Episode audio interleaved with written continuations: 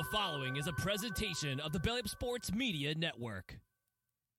What is going on, you guys? I'm your host, Stacey Cole Morgan, and you are listening to the Morgan Man Sports Podcast here on Spotify, Google Podcasts, Good Pod HQ, or wherever you find your preferred podcast. Ladies and gentlemen, today we are talking about FaZe Clan at risk of being delisted from the NASDAQ stock market as it continues to fall below $1. Also, ladies and gentlemen, we are talking about the Falcons looking at Steve Wilks for our next defensive coordinator, and the possibility of Lamar Jackson headed to Atlanta this offseason. So without any further delay, let's go get straight into today's action. All right, guys, so we always start off with the news first. Coming in at number one, FaZe Clan is at risk of being delisted as stock price continues to fall below $1. FaZe Clan now has to deal with concerns about deficiency notice from NASDAQ Stock Exchange as the organization's share price remains below $1.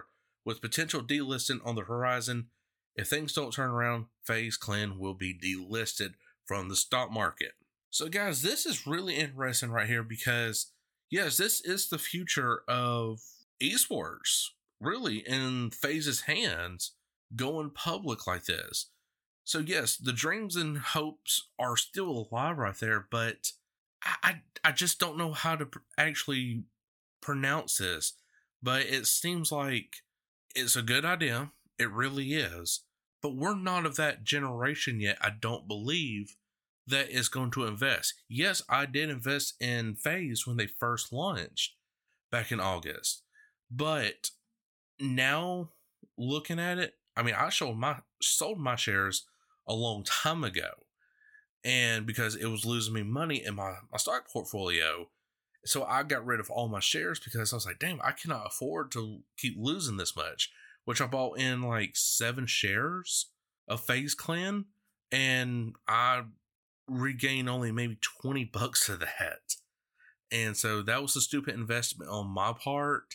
Again, guys, it's a great idea for FaZe to go public like this, but I think this was the wrong timing for FaZe. I think if they would have waited maybe at least 5 to 10 more years of going public, it would have worked out great then, because then you kind of have that generation where they're more into all the esports kind of stuff instead of traditional sports like an NFL, NBA, NHL, all that.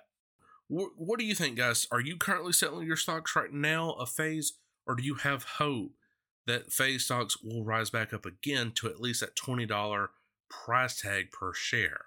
Second in the news, ladies and gentlemen, the Atlanta Falcons are looking for a defense coordinator, and it seems like Steve Wilks could potentially be our next defensive coordinator for the Atlanta Falcons.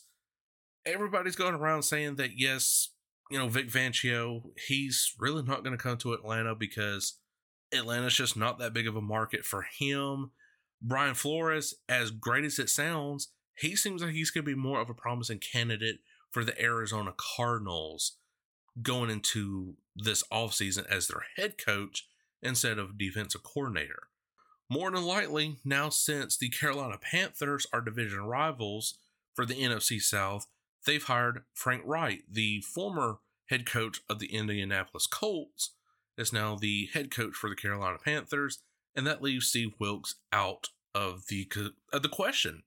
So now, again, you have to look at Steve Wilks and say, okay, you've had a top 10 defense all your career. You've had a little hiccup right there when you went to Arizona and the Cleveland Browns, and I believe it was 2018. But still, other than that, outside that really one huge hiccup, you've been a great defense coordinator. And I would love to see Steve Wilks as our DC for Atlanta, because we need it, and it will help Grady Jarrett out. I mean, hell, everybody knows what the Carolina Panthers are capable of when it comes to Steve Wilks. You know, he led them up to almost being division leaders over the Tampa Bay Buccaneers. I believe they're, second in the division over Tampa? So that's a good look. It really is. And that's what Georgia needs. So, yeah, I'm looking at Steve Wilks as being the next defensive coordinator.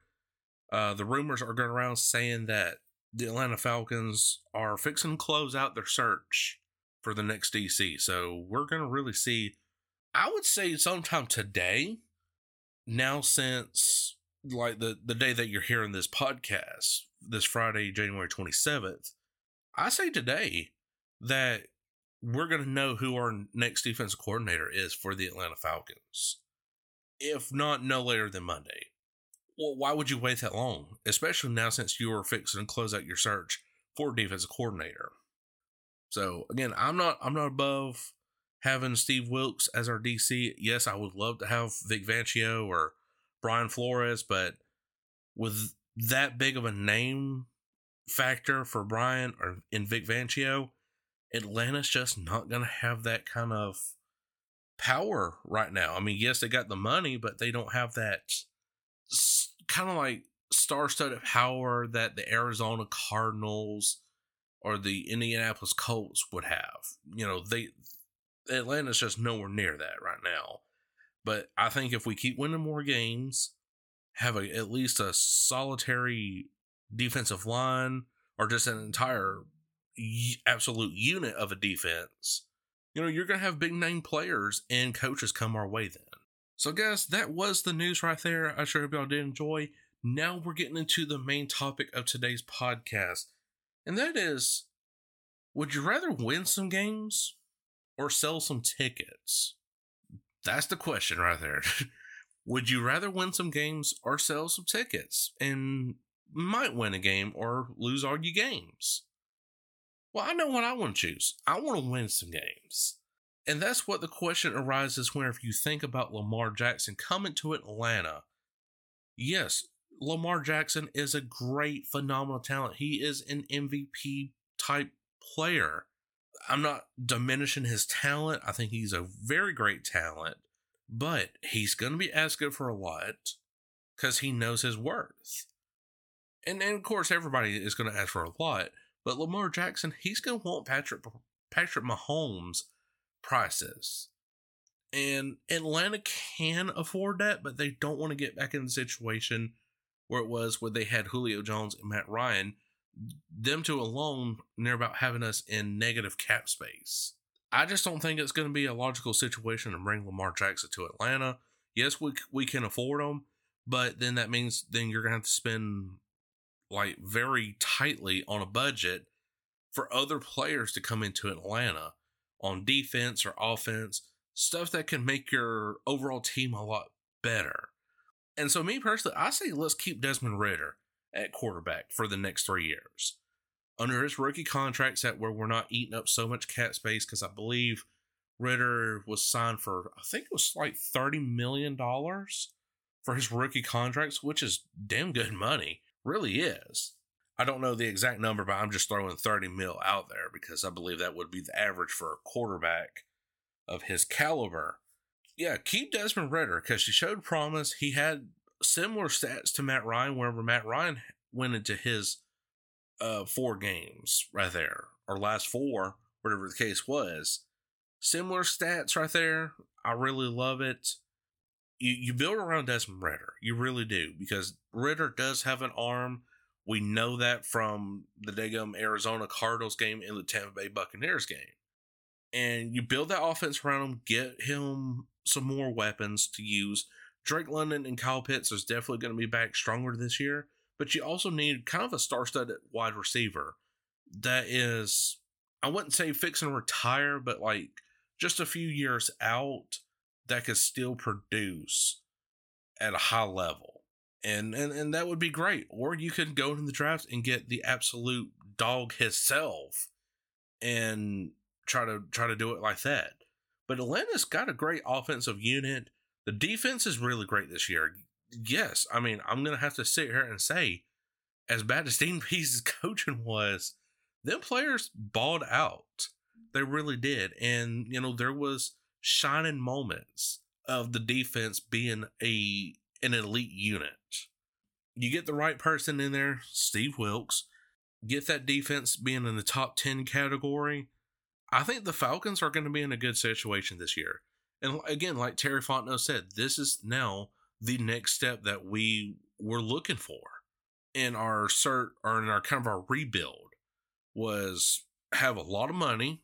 You have a promising quarterback, and now you're going to go after a defensive coach who's who knows how to coach the defense. Everything's looking up for Atlanta. They're going to be definitely a hot topic this offseason whenever it comes to free agency, the draft, everything else like that. But guys, that is all the time I have for today's episode. I sure hope you did enjoy it. If you did, make sure to like button wherever you are listening from, iHeartRadio, Spotify, Google Podcasts, Megaphone. Yes, I'm officially on Megaphone. Thanks to my sports network that I'm officially part of, the Belly Up Sports Podcast Network. Check them all out. They're really great people over there at Belly Up. Got some really great content for you guys to check it out. Belly Up is on the rise, ladies and gentlemen. And of course, you heard the intros and outros here soon. So again, make sure you check out Belly Up Sports. Great folks over there. But until then, guys, I go work. We'll catch you all later. Peace. Thank you for listening to this Belly Up Sports Podcast Network product. Some said we go belly up, so we made it our name. And we're still here.